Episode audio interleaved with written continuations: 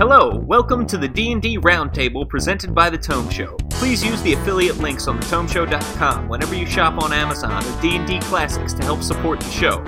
We'd also like to thank our sponsor for this podcast, NobleKnight.com, where Out of Print is available again. They have D&D and other tabletop RPGs. Any edition, any product. With Noble Knight, you can even sell your old gaming products that you aren't using anymore. Today, we're talking about the announcement of Tyranny of Dragons, magic items, and healing in D&D Next. I'm your host and roundtable creator, James Introcasso. You can find me on Twitter at James Introcasso. With me today at the roundtable are Vegas Lancaster, Hey, oh, hi. Rudy Basso, Yo. and Alex Basso. Hello. All right, guys, and today's get to know you question for the panel is Who is your favorite character you've played in any tabletop RPG? And Alex Basso, we're starting with you. All right. So my answer is Varn, which is my first next wizard. He's my favorite character, not for combat reasons, for, but for role playing uh, region, reasons. Uh, excuse me, reasons. Uh, Varn was my first character after playing a couple times, kind of as the straight guy, you know, good person who I decided to make kind of a complete dick, and it just felt so uh, I don't, empowering to be able to really just do what I want without worrying about what what my party members felt about it. Whatever I felt an like doing, I just Basso did. burst. Had some memorable moments with him. yes, Indeed. I too am a big fan of Varn. How about you, Vegas? Who's your favorite Uh, character you've ever played at a table? Uh, one time I was sitting down to a game and had to make a character real quick. So I, I picked up, we were playing with those D&D minis that they were putting out. Uh, and I was just going to pick up a mini and make a character based on what it looked like. Uh, and I picked up this little chubby farmer holding a spear in one hand and a pig in the other. And I don't know why they made this miniature, but I made Captain Lagrungio. um, well, the, the farmer, his name was Francis, uh, but the pig he was carrying was Captain Lagrungio, uh, who he believed to be a famous tactician warlord who was turned into a pig and could only speak to him. Uh, and it was unclear whether that was true or not. Uh, and ladies and gentlemen, you now see what I deal with as a DM. uh, Rudy Basso. We did a Dark Sun one shot, and one shot means like do whatever you want as far as I'm concerned, be crazy. so Vampire had just come out as a class, and so I decided to make a, a character that used to be human, was turned into a vampire, and decided as a vampire he must have a new name. So he was Vampiro the Vampire King, self proclaimed. and he commanded everyone to do things for him and things like that. But uh, it was a lot of fun to just be a stupid, silly character. And Vampire was really neat, so bonus. I DM'd all three of these characters, and I have to say, despite my earlier comment, it actually was a blast. Uh, and that is why I still play with these guys to this day. So, why don't we get rolling on our first topic? Tyranny of Dragons was announced. It's the next Sundering like event that's going to be cross many platforms of D&D. Looks like they're going to introduce it on mobile games and probably some of the MMOs and certainly at events that involve the tabletop game we are all here to talk about. It looks like it takes place in Forgotten Realms and it revolves mainly around a cult trying to get five chromatic dragons, one of each color, to do something so that they can free Tiamat from the nine hells. I am pretty pumped about this. I think it's a good representation of the way Next wants to use dragons as big time special villains, uh, not people that you're fighting every other session. So I can't wait to play. I can't wait to see the adventures that are coming out. And I'm wondering if it also means that by the time it comes out, we're also maybe going to see a more complete edition of the rules that we're all waiting for. Are you as pumped as I am, Rudy Basso? I was really excited with this announcement, and not because I didn't like the way they dealt with dragons in fourth ed, but it is vastly different.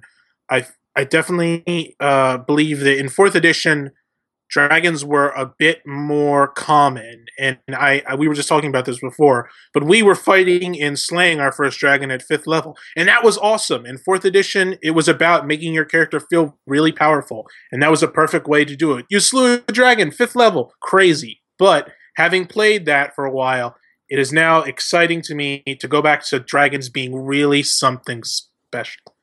And I think this event is going to be awesome, and I would love to fight a dragon with a small army because that's what you need to fight a dragon. You need a ton of dudes, not just a party of six.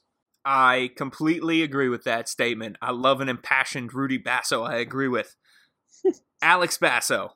Yeah, I, I'm gonna agree. I mean, I'm gonna miss killing dragons early, as you know they are special. But I always felt like uh, Fourth Ed did a good job of separating, you know, weaker dragons from ancient ones. I mean, I didn't feel like anything was taken away from the situation because, um, you know, when I fought my first ancient dragon because I, I killed one, you know, 20 levels before, it was still impressive when James dropped that nine by nine miniature on the table. Like I won't forget that moment. Miniature, quote unquote. Yes, uh, uh, medium sure. better name. Uh, so you know, I, I am going to be a little disappointed if this means I won't be seeing dragons consistently throughout my campaign. I mean, there's always, no matter how weak it is for me, like dragons are the quintessential fantasy enemy, and I just always enjoy killing them. Well, and it's not to say you won't see dragons of different age categories. I think that's very classic D&D. I think people will be upset if they don't see that. But I do think that next, based on a lot of the columns that have come out by Mearls and the whole rule of special monsters with fantastical lairs and things, I think their intent will be for dragons to be a thing that you build up to and a thing that's really special. Vegas, how about you? How do you feel about the tyranny of dragons? Uh, I mean, it's kind of hard to say how I feel about it. It's just an announcement for uh, what's basically a big marketing event at this point. Um, uh, you know, what's a storyline event in, in a game where uh, a hundred thousand people are making up their own stories in their own homes. Uh, I don't know. I don't know how much that actually means. Um, but if you want to talk about dragons, let's do it. Uh, I think uh, it, it, will be cool if they're going in this um, direction you guys are talking about with a, a, stronger, more powerful, maybe more wizardly kind of dragon. I remember in older editions, dragons had spell levels, and I kind of imagined them as almost hyper powerful wizards who also happen to be giant, terrible monsters. Uh, and that's cool yes, I would love to see some hyper powerful wizard lizards slinging magic, breathing on people, flying around using their claws, slapping their tails, taking a bite out of adventurers. I think that would make them feel great. And I think that's what this event is going to give us. So I think we all agree it's going to be great. Why don't we take a break and hear a word from our sponsor, NobleKnight.com?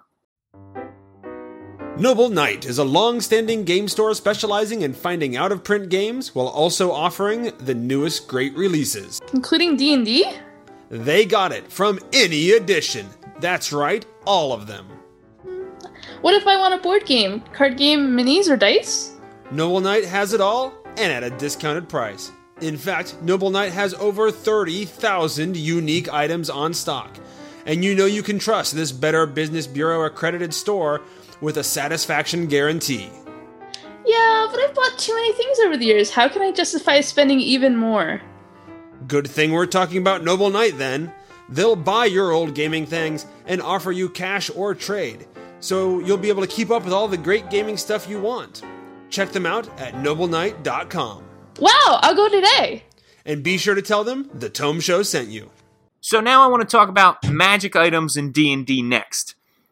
There was an article recently put out by James Wyatt that talked about the number of magic items they're expecting characters to gain throughout their entire adventuring career in Next. And the number he threw out was six to eight for a medium regular magic level campaign. uh, maybe a little bit more for a higher magic campaign, maybe like one to three for a low magic campaign. Obviously, D&D Next has this bounded accuracy system, which allows you to pick up a plus one dagger at level one and still have it be relevant when you're level 20. So, looking at the packet, which has a couple of magic items in it right now. They're going to probably grow that list by the time the official rules come out and include advice for DMs on how to make their own and throw around some customizable elements, things like that. How do you guys feel looking at the magic items? They're very different from the past edition, not so different from, you know, uh, 3.5 and below editions. What do you guys think when you're looking at them? Uh, they're more powerful, it seems like. They're a lot of fun. You can get more creative with them. Some of them are a little bit game breaking, which may not be the best thing in the world. So, Vegas, we'll start with you. How are you feeling about these magic items, bud? Uh, listeners, if you guys have not looked over the D&D Next packet and looked through the magic items, uh, if you are a fan of magic items and older versions of D&D, you're gonna love it. They've got uh, they really it looks like tried to put in all the old fan favorites. You've got the necklace of fireballs, you've got the ring of the ram, you've got the portable hole. If you drop a bag of holding into the portable hole, it causes an explosion and destroys both of them. All those weird classic fun elements of magic items. Uh, they're here, and I'm excited about them and uh, magic items as rare, unusual things that you only get a few of, and they're really important. Uh, really strikes me as great design. Uh, one of the greatest changes they're making for D and D next. That is quite the endorsement, and I have to say I'm pretty pumped that the Rod of Lordly Might is back in all its lordly glory.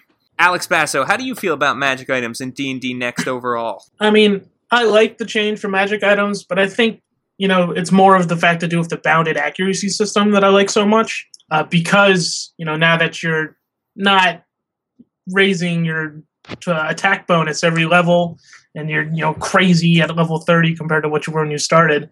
Because of that, they were able to eliminate you know maybe more than half of the magic items that there were, because you don't have to constantly be getting the latest plus. You don't need at, at, whatever level you're required. You don't have to worry about that anymore. So I love the fact that whenever you pick something up, you're probably going to have it till the end of the game. And uh, the items themselves, um, I mean, it is still a small amount right now, but everything there, there's good variety between the items, uh, and all the all the effects seem very powerful. It's nice to see that the math is going to work out no matter what. Here's what I wonder: damage reduction requires you to have a silver weapon for when you're fighting werewolves and a cold iron weapon for when you're fighting devils and all that kind of stuff. Uh, you have to be like Casey Jones from the Teenage Mutant Ninja Turtles and have a whole bag full of different weapons that you can sling out at any time. What do you think of that approach, Alex? Do you want to be able to have that kind of thing, or do you think that if you have a magic weapon, it shouldn't matter what metal it's made out of? You should be able to use that against. No, I, I, love uh, different weapons. Um, I mean, I just one, I just think it's badass for a character to have like three swords on his back, all for different situations. but um, it, it just it, you know it adds another layer to the game. How you know what are you going to come up against? How prepared does your party get? And it makes the enemies i think a little more interesting you know not everything's the same you know this creature naturally has a resistance to this type of metal. I think it adds a lot and it's you know it's not that big of a hump to get over like if it's something you're worried about as a player um, you know just bring another sword. So I, I like it. I think it's cool. Cool cool. Rudy how are you what are your thoughts overall on magic items yeah i'm gonna next? Piggyback off of something Alex said. You know, when we were going into fourth ed, both he and I came from a lot of uh, video game backgrounds. We played Diablo and a lot of um, MMOs, and so it felt right at home to be collecting a new weapon every level, every two levels, which gave you more damage. So, and and much like dragons, it's really cool to see this different kind of gameplay style where where items are very rare and getting one is really special. But I will admit, um, I will miss the idea of the image in my mind's eye of seeing my character just completely decked out with the most awesome stuff. Like he's got an awesome cloak, he's got two wands in his hand, he's carrying the craziest boots. So I, am gonna miss that. But again, it'll be really cool to see in my mind's eye my the party having one special thing. So I like the old way. I like the new way too. I'm I'm I'm I'm like I'm a guy who likes everything in this case. Opposed well, to the guy who really doesn't like who it. hates everything. well, and I have to say, I do think it feels a little bit more like Lord of the Rings when you only have Ooh, a couple yeah, magic items as opposed to when you're decked out, kind of like Arnold Schwarzenegger in Commando with all this fancy gear that you're going to use to go mess up some guys. But I think that brings me to a good question, which is what do you think is an ideal number or target for uh, the number of magic items that a PC should have in a 20 level adventuring career? Like I said, James Wyatt recommends six to eight. I think that's a nice round number. Sometimes I wonder if it should be even lower to make it feel really special. And should those items that you're getting be replacing things? Should you be constantly getting new armor? You know, should you get, if you have six magic items over the course of your career, should two or three of those be armor? Should two or three of those be a weapon? Or do you think it should be different things and you're always going to have that sword? So if the fighter found his sword at first level and it was plus one, great. Or if he found his sword at first level and it was plus three, even better. What do you think, Rudy? I'm going to say at no point should you ever be replacing an item with a newer, more awesome item. I think that six to eight might even be too many per adventurer. I would I would scale it down even lower. And I would drop items that more than one adventurer in your party can use too. Because I really like the idea of being like, all right, we got to seriously stop and think who's to wear who's to wear this or who's to wield this item. Uh, well, and I think that's a good point because then you can also have a cool item that people are throwing around during battle. Hey, yeah. toss me that rod or that staff, and that would be you know, really yeah, I think that would be great if you're going up against a fire breathing dragon. Maybe there's a shield of fire resistance that's getting thrown from fighter to cleric to rogue, you know, so people can block the flames of the dragon. And I think there are a lot of items, such as a portable hole, for instance, everybody doesn't need a portable hole. One portable hole is probably going to be good enough for the party. Oh, you'd be surprised. Vegas, what's your ideal number of magic items for players to get? Uh, that's a tough question to answer. Um, uh, I would say it's it's fun to get magic items, uh, and I see where that six to eight number is coming from because then you're all getting special stuff. Uh, maybe once every few sessions is what that would amount to. I agree that I don't want everyone to be fully decked out in one you know you have to fill all your weapon slot your armor slot your accessory slot and then you replace all of those. I, I don't think we need to do that. Um, I, I think it'd be neat to have a magic item for some number of levels and then it goes away and then you get something else rather than having a whole bunch of magic items at the same time. So you kind of are into this replacement idea of magic items. Yeah, not so much that uh you know, I have my plus 1 sword, now I'm throwing it out cuz I found my plus 2 sword, but more like, well, that sword got stolen or it broke or some sort of I, I I like the idea of magic items having a connection to the story uh, I just wanted to say that with the rarity of these magical items, it just occurred to me that uh, your quest could just be, guys, let's find a magical item, and I think that's really cool. that uh, your goal is just to find something unique, and that's it. That's that's all you guys are doing, and that adds a lot of interesting ideas for a DM. I think. Yes, absolutely. Trying to find interesting items, I think, makes your average dungeon delve of we're a group of mercenaries and we're just in this for the gold and for whatever we find more exciting because all adventurers in previous editions, particularly third and fourth, were finding tons of magic items wherever they went. Uh, the other thing is that with the gold you get in next, because you shouldn't be able to buy magic items in every corner magic shop, the gold can be used towards future endeavors like buying a home, building a keep, starting a guild, bribing sleazy politicians, that kind of thing, to appoint you to a judgeship, whatever it is you want to use the gold for, which I think is also pretty cool that you can build lasting things with your money rather than I need to save this because I'm going to need it eventually to buy the plus five version of the plus four thing I have now. I was just going to say I agree with that. Uh, even you know, I, I always held my money for you know saving up for the item, and I I just remember being really mad at Rudy one time because he decided really? to spend his money in lore purposes to open a school as his wizard character. right. I'm like, what are you doing? You're missing out on all these great items. Why, why are you doing that? yeah, and that's true. And you would be penalized because the math of the game depended on you spending that gold on items for yourself. And, you know, and then you had to figure out ways if you were the DM and somebody was a selfless character who was giving all their money to the poor or to a temple or that kind of thing, you had to figure out a way to make sure that they were still getting all of the items they needed for the game to be balanced. And I like this method of doing it. I, I, think it really does come back to the bounded accuracy system, Alex. I think you're right. Alex, speaking of which, what is your uh, ideal number of items? Uh, I like, um, you know, having actual um, backup weapons, or not backup. You know, still like we are talking before of silver, different types of swords. I like being able to have a character that has different types of magic weapons for multiple situations.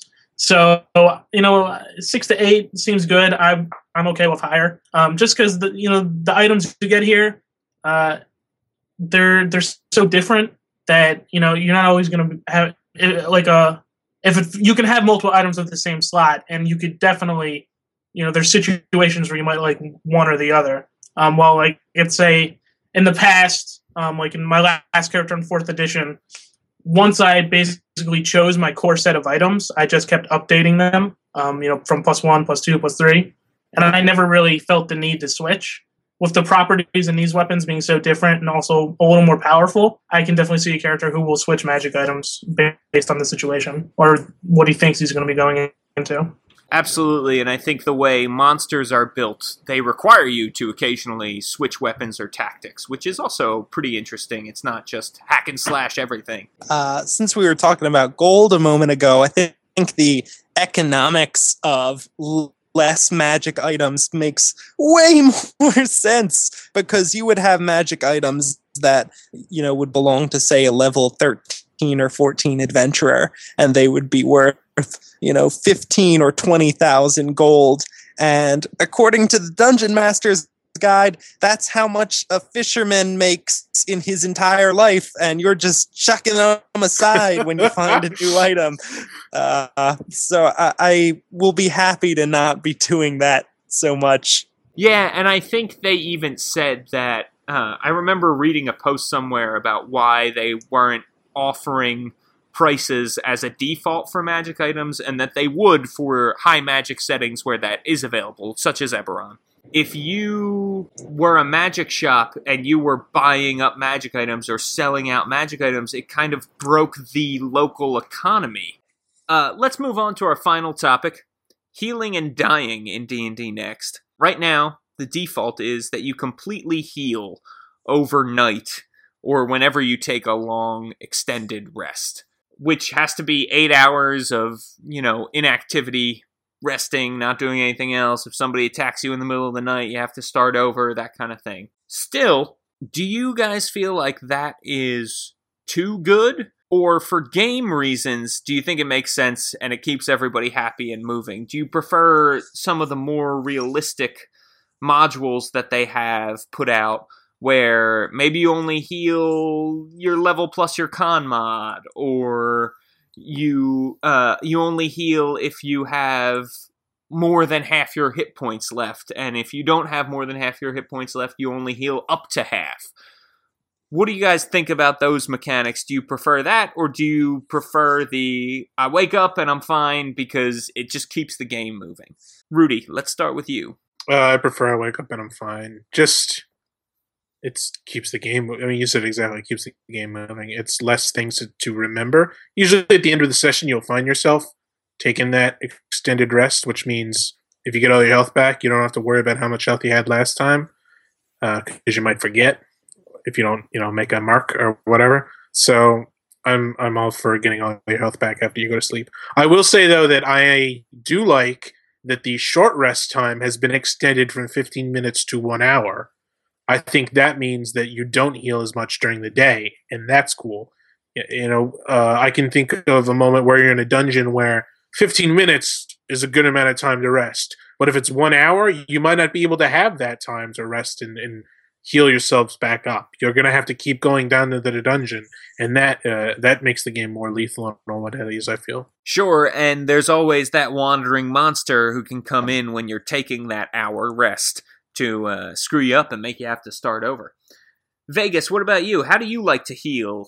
Uh, yeah, I mean, I would agree with uh, uh with you there, Rudy. I think I wanna I wanna go to sleep and wake up feeling totally fine, no matter what I did that day. Uh, and maybe that's because we've got magical healing involved. You know, you can kind of justify it with the mechanics of the game. Um, I'd be interested to try playing maybe a uh, for a while with these other uh, more lethal or more dangerous uh, limited healing modules. I think that might be fun to experiment with. But in general, I think I want to go to bed and wake up with uh, my axe wound perfectly healed. Would you prefer uh, some sort of wound system? I believe that's probably going to be a module as well, where maybe you get the tips of your fingers cut off or you lose an eye or something like that when you take a really big hit. Uh, is that something you think would be interesting to see?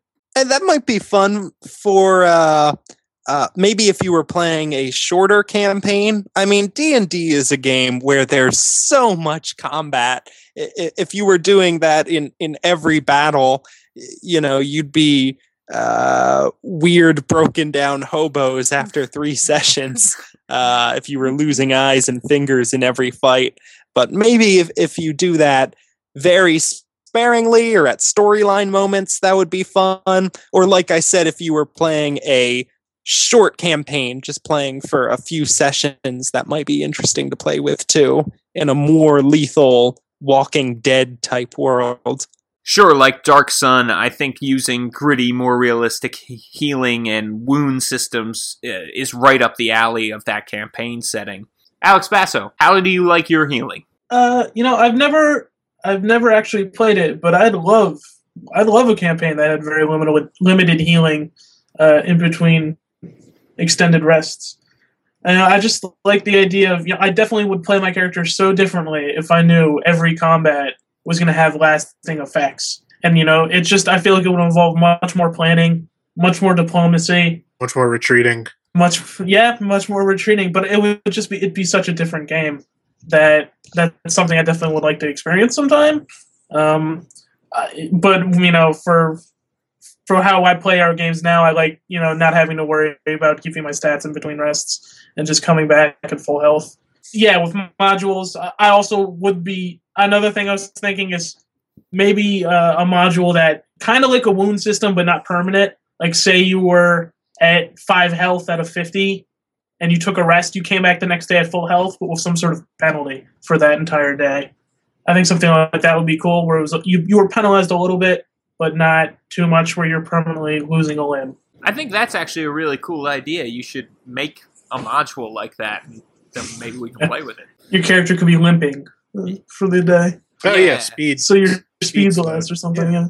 yeah. your speed is less, or you know, if you were hit in the face, maybe your vision's a little blurry. That kind of thing would be fun to play around with. I would actually like to play, I think, in a more gritty healing world as well. I agree with Vegas and Rudy that it would be cool for a shorter amount of time. I think going through a whole 20 levels with that people are just going to get annoyed by the math and there's going to be we could a lot of running away and stuff. And We could make bets on whose characters would still be alive by the end. Who would go the Um, longest. It'd be neat to have a uh, uh, maybe a villain who had a very evil magic weapon that um, imposed different healing rules on you when he hit you with it. Like you don't recover from this wound. Uh, that'd be badass. Yeah, James, write that down. Yeah, I am, believe me. And when you face him, remember that Vegas came Vegas. up with him. Thank you, Vegas. uh, so uh, let me ask you guys then, along the lines of healing and dying, do you enjoy save or die as a mechanic?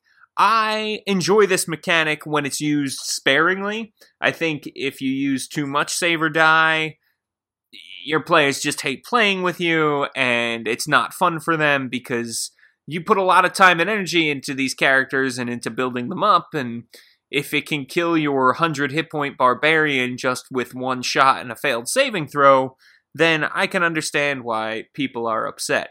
What do you think of save or die, and what do you think of an optional mechanic? For instance, if a creature reduces you to half your hit points and then can use a save or die mechanic, but can't use it if you're at above half your hit points, is that appealing to you?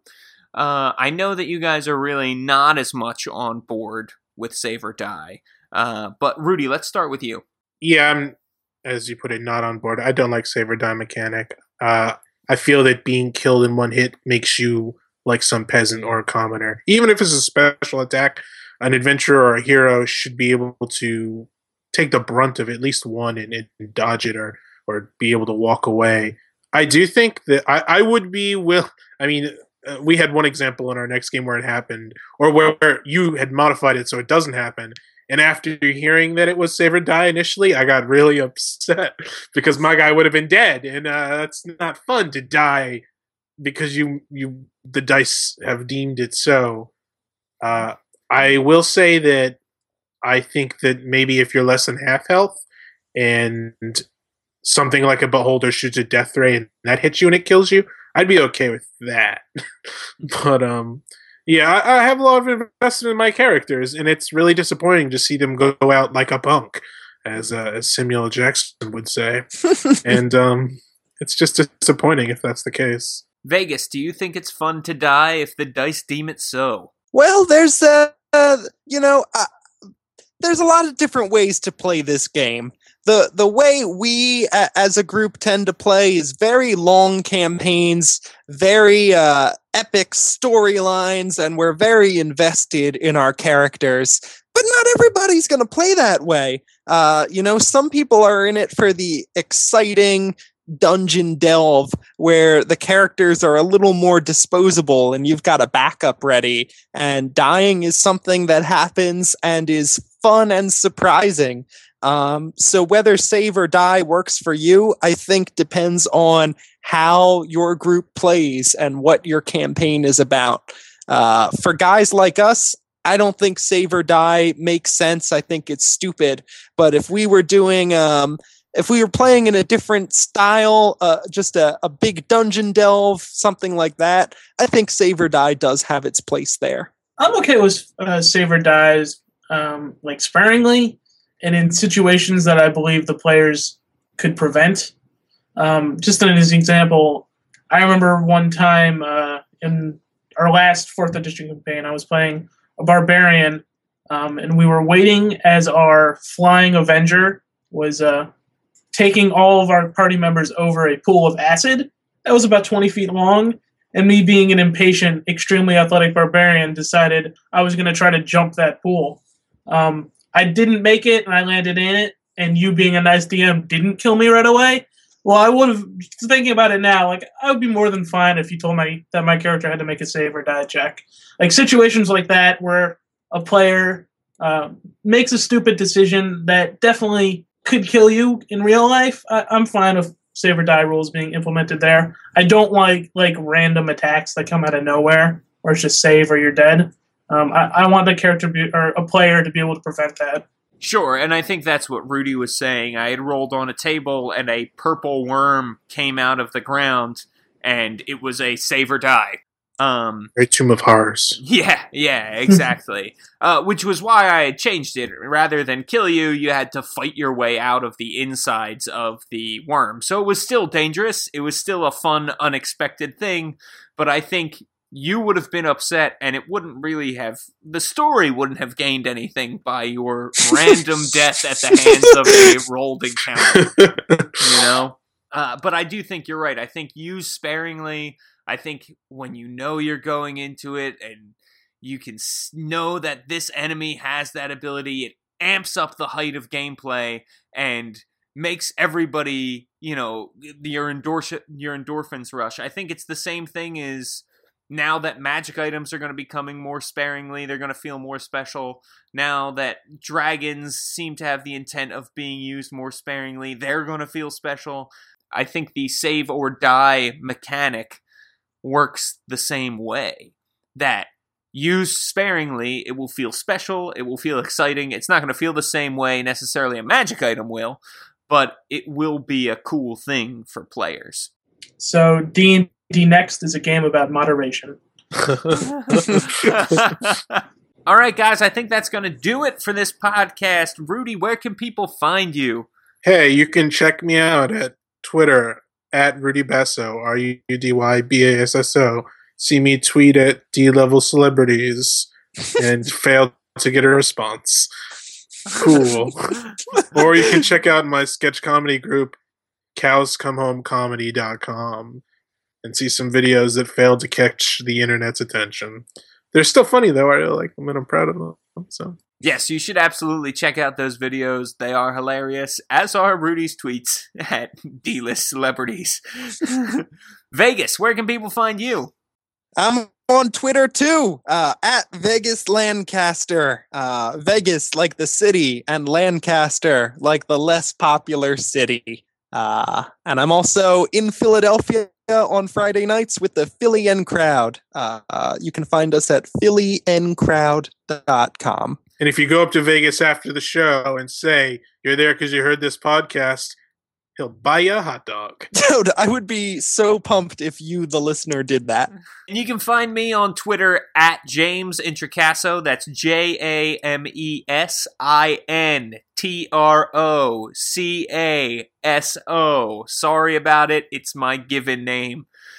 And uh, you can check out my blog, which is all about the 5th edition world that I'm building for these guys to play in. It's at worldbuilderblog.me. All right, guys, thanks for listening. And thanks to Vegas, Alex, and Rudy. Also, many thanks to Jeff Greiner for letting us join the Tome Show lineup. Our theme music was composed by Eric Michaels. Don't forget to go to thetomeshow.com and use the affiliate links whenever you shop on Amazon or D&D Classics to help support the show. You can leave us a comment about the show on the Tomes website.